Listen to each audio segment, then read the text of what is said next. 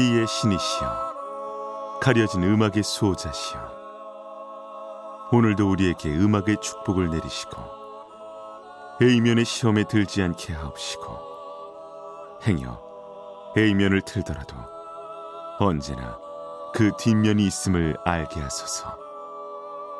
그리하여 다만 한 곡이라도 건져갈 수 있기를. 비맨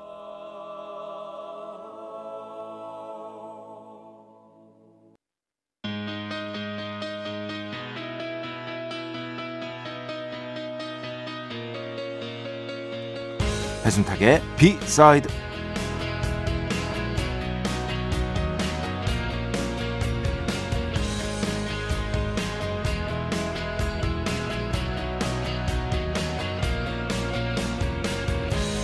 이렇게 착각하는 사람들이 있습니다. 자신의 예민함을 섬세함으로 포장하는 사람들이 있습니다.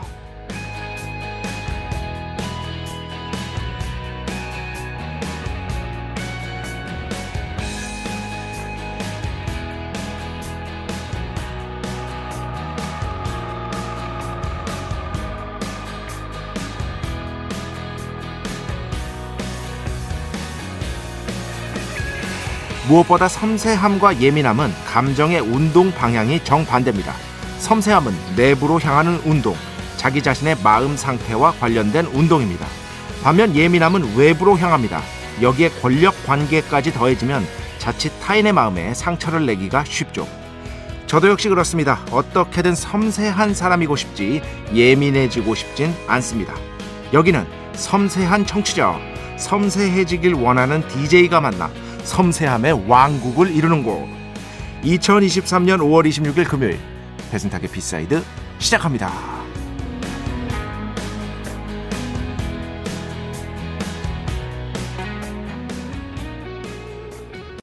네, 오늘 첫 곡 Demi Lovato featuring Iggy Azalea Kingdom Come 왕국이 오고 있네.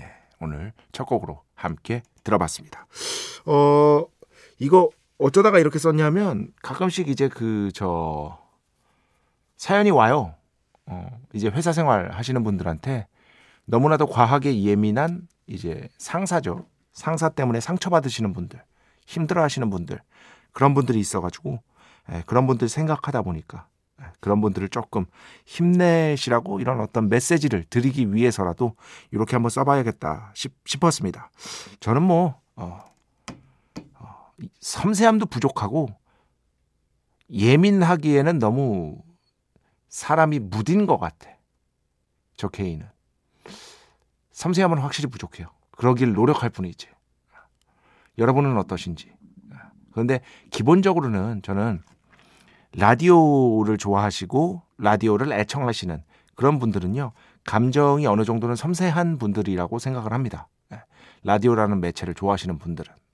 그렇기 때문에 또 섬세해지길 원하는 저 같은 사람과 어떻게 보면 잘 어울릴 수도 있는 것 아닌가라는 생각을 또 하게 됩니다. 진짜 그렇죠. 어? 그 저는 다행히 그러니까 회사 생활하는 데 있어서 제일 중요한 게 회사 생활뿐만 아니라 그 어떤 일을 하는 데 있어서 아주 완전하게 독립된 일을 한다는 건 거의 불가능에 가깝잖아요. 그잖아요. 프리랜서를 한다고 하더라도 나를 고용해주는 사람이 있어야 프리랜서를 하죠. 그죠? 아니면 회사에 취직하거나 아니면은 뭐 자기 가게를 하거나 자기 가게를 뭐 혼자 할 수는 없죠. 어, 직원들도 있을 것이고 손님도 당연히 있고 하는데 거기에서 제일 중요한 건 결국에는 직업적 만족도를 결정하는 거는 그 직업을 내가 좋아하느냐 마느냐 아느냐 뭐 그런 것도 있지만 그 직업을 함께하는 사람들과의 대인 관계가 너무 중요하잖아요. 진짜 중요한 것 같아. 그 인간 관계에서 오는 스트레스라는 게 어마어마한 거잖아요. 그런데 실제로 제 주위에도 그런 사람들이 있어요.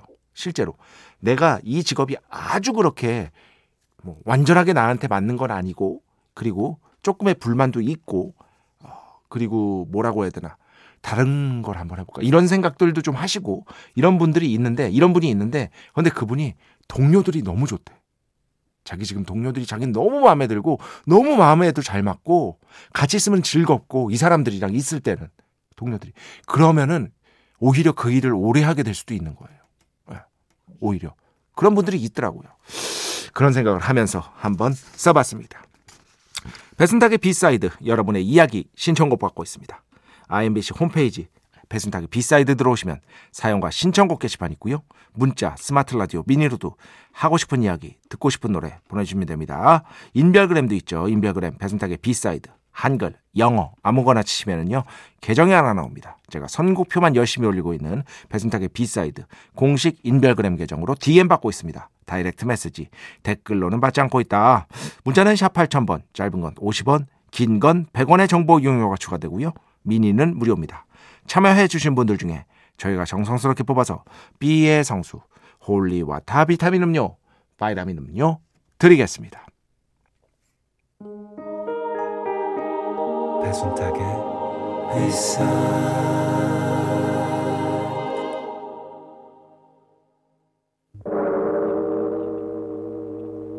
이 소리는 비의 신께서 강림하시는 소리입니다.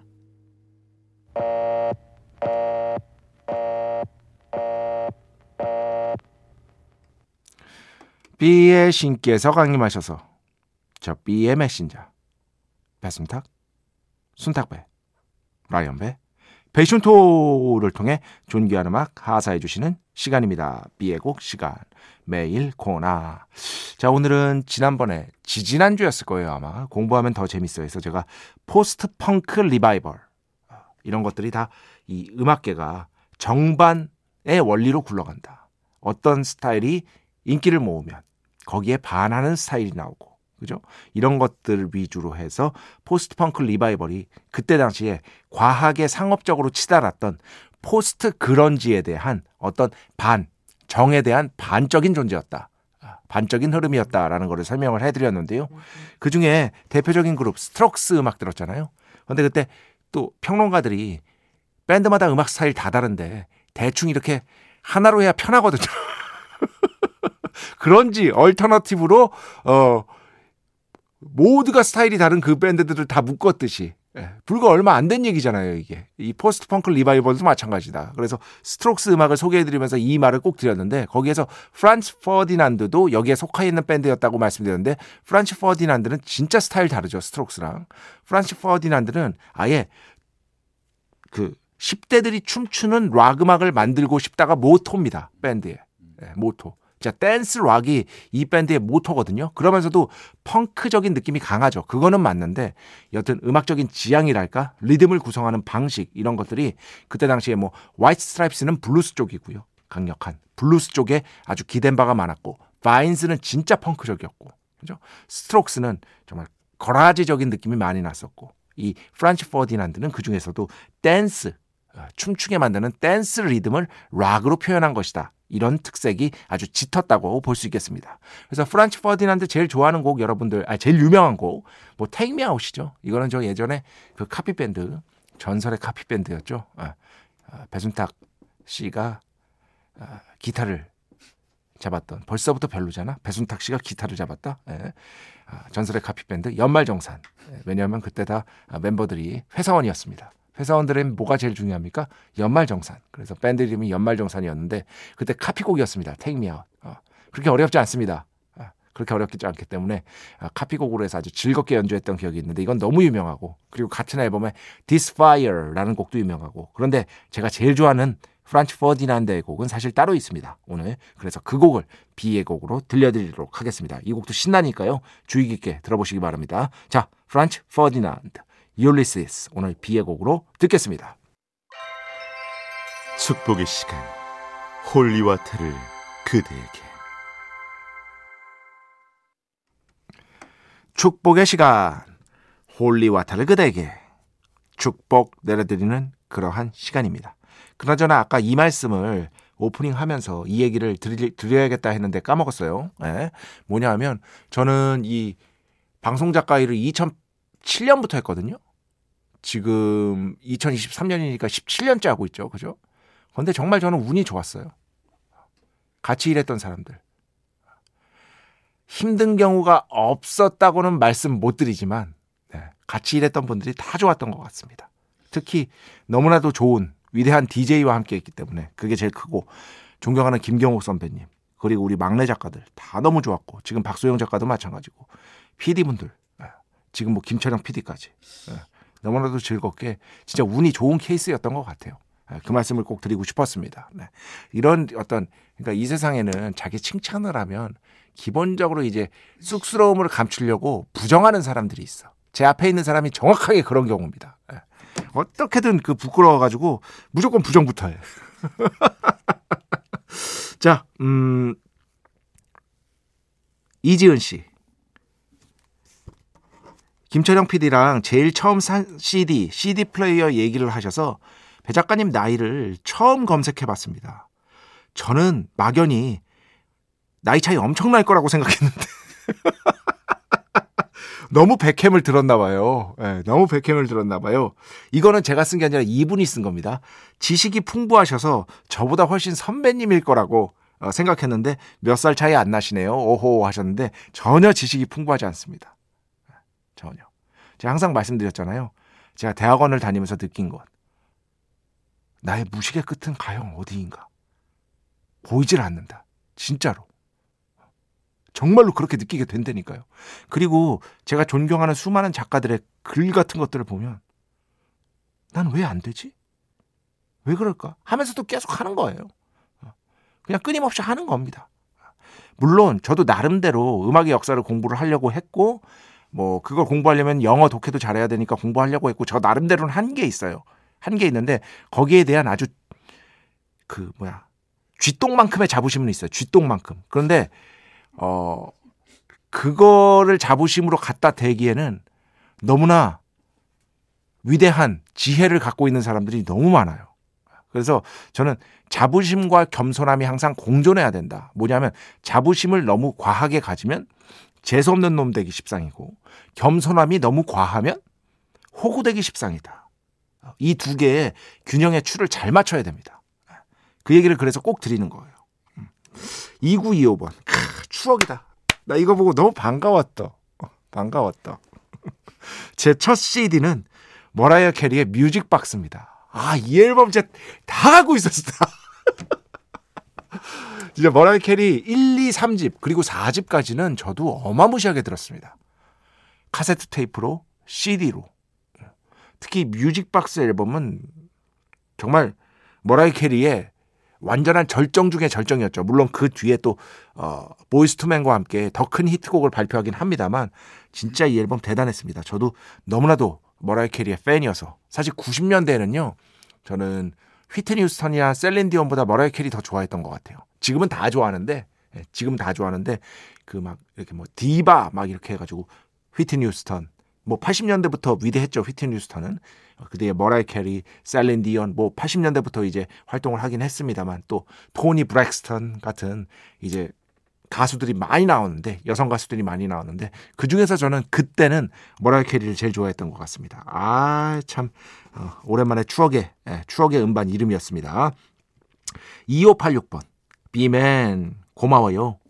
비타민 잘 받았습니다. 제가 그래서 비타민에 대한 원고도 써드렸잖아. 우리가 비타민을 나눠 드리니까. 어? 그렇잖아. 어. 가끔은 서인 씨 방송 듣는 청취자입니다. 아, 왔다 갔다 하시는 건 얼마든지 괜찮습니다. 서인 씨는 또 저희 이제 그 회사 내에 친한 브라더 어, 중에 한 명이기 때문에 예, 왔다 갔다 편하게 들으시기 바랍니다. 단 항상 말씀드렸듯이 제가 노래할 때 일주일에 한 번씩 배순탁의 일타 영어 노래할 때 저쪽으로 가봤죠. 어, 저쪽에서도 서인 저쪽에서도 서인 아나운서가 노래를 하고 있다. 아, 근데 서인 아나운서는 약간 컨셉 같아요, 보니까. 이 친구가 노래를 못할 리가 없거든. 이 어떤 이 외관이 예, 전체적인 견적이 노래를 못할 견적이 아니야. 근데 약간 웃기려고 약간 일부러 노래 못하게 부르는 것 같아. 예, 그렇게 얘기하시는 분들이 있더라고요. 근데 아마 그럴 겁니다. 그 친구는 약간 만능 느낌이 있어. 어, 얼굴까지 잘생겼는데. 에이, 더러운 세상. 자, 음악 두 곡 듣겠습니다. 먼저, 아, 진짜 추억의 노래예요. 4576번. 엘사. 엘사. Friend, You Give Me a Reason. 의 주인공이죠. 엘사의 지미 보야지. 이 곡 듣고 싶습니다. 여름에 듣기 좋은 French pop이어서 개인적으로 자주 듣는 곡입니다. 이 곡 듣고요. 그 다음에는요, 배주영 씨 신청곡입니다. 어디 배 씨인지 일단 궁금하네요. 저는 성주배 씨입니다. 성주배 씨. 네. 배주영 씨. Aimer의 After Rain 신청해 봅니다. 요즘 귀멸의 칼날 같은 애니메이션으로 더 잘 알고 있을 가수겠지만 원래 이런 노래를 하던 분이라는 걸 알리고 싶기도 하고요. 밤이나 비가 캔디의 산뜻한 분위기에서 듣기 좋을 것 같아 신청해 봅니다. 아, 잘 어울릴 것 같습니다. 이렇게 두고 듣겠습니다.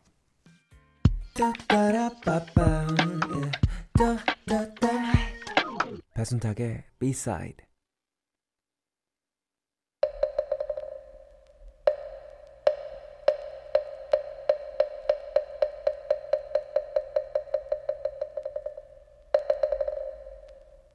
노래가 긴 게 죄는 아니야. 노래가 긴 게 죄는 아니야 시간입니다. 자 오늘은 얼마 전에 그 저희 전체 배철수 음악 캠프 전체 그 당연히 톡방이 있거든요. 어, 거기에 제가 인상적인 인터뷰를 읽어가지고 이렇게 올린 적이 있어요. 근데 그거 올리면서 아 이거 들어야겠다라고 생각해서 가져온 곡입니다. 이게 올린 게 제가 뭐냐면 다인백 대럴 아시죠 여러분? 네, 전설적인 판테라의 기타리스트였습니다. 그리고 오지 오스본 과 함께 연주하기도 했던 또한 뛰어난 기타리스트 잭 와일드의 기타에 대한 이제 생각이었어요. 기타에 대한 생각. 둘이서 대화를 하는 거예요.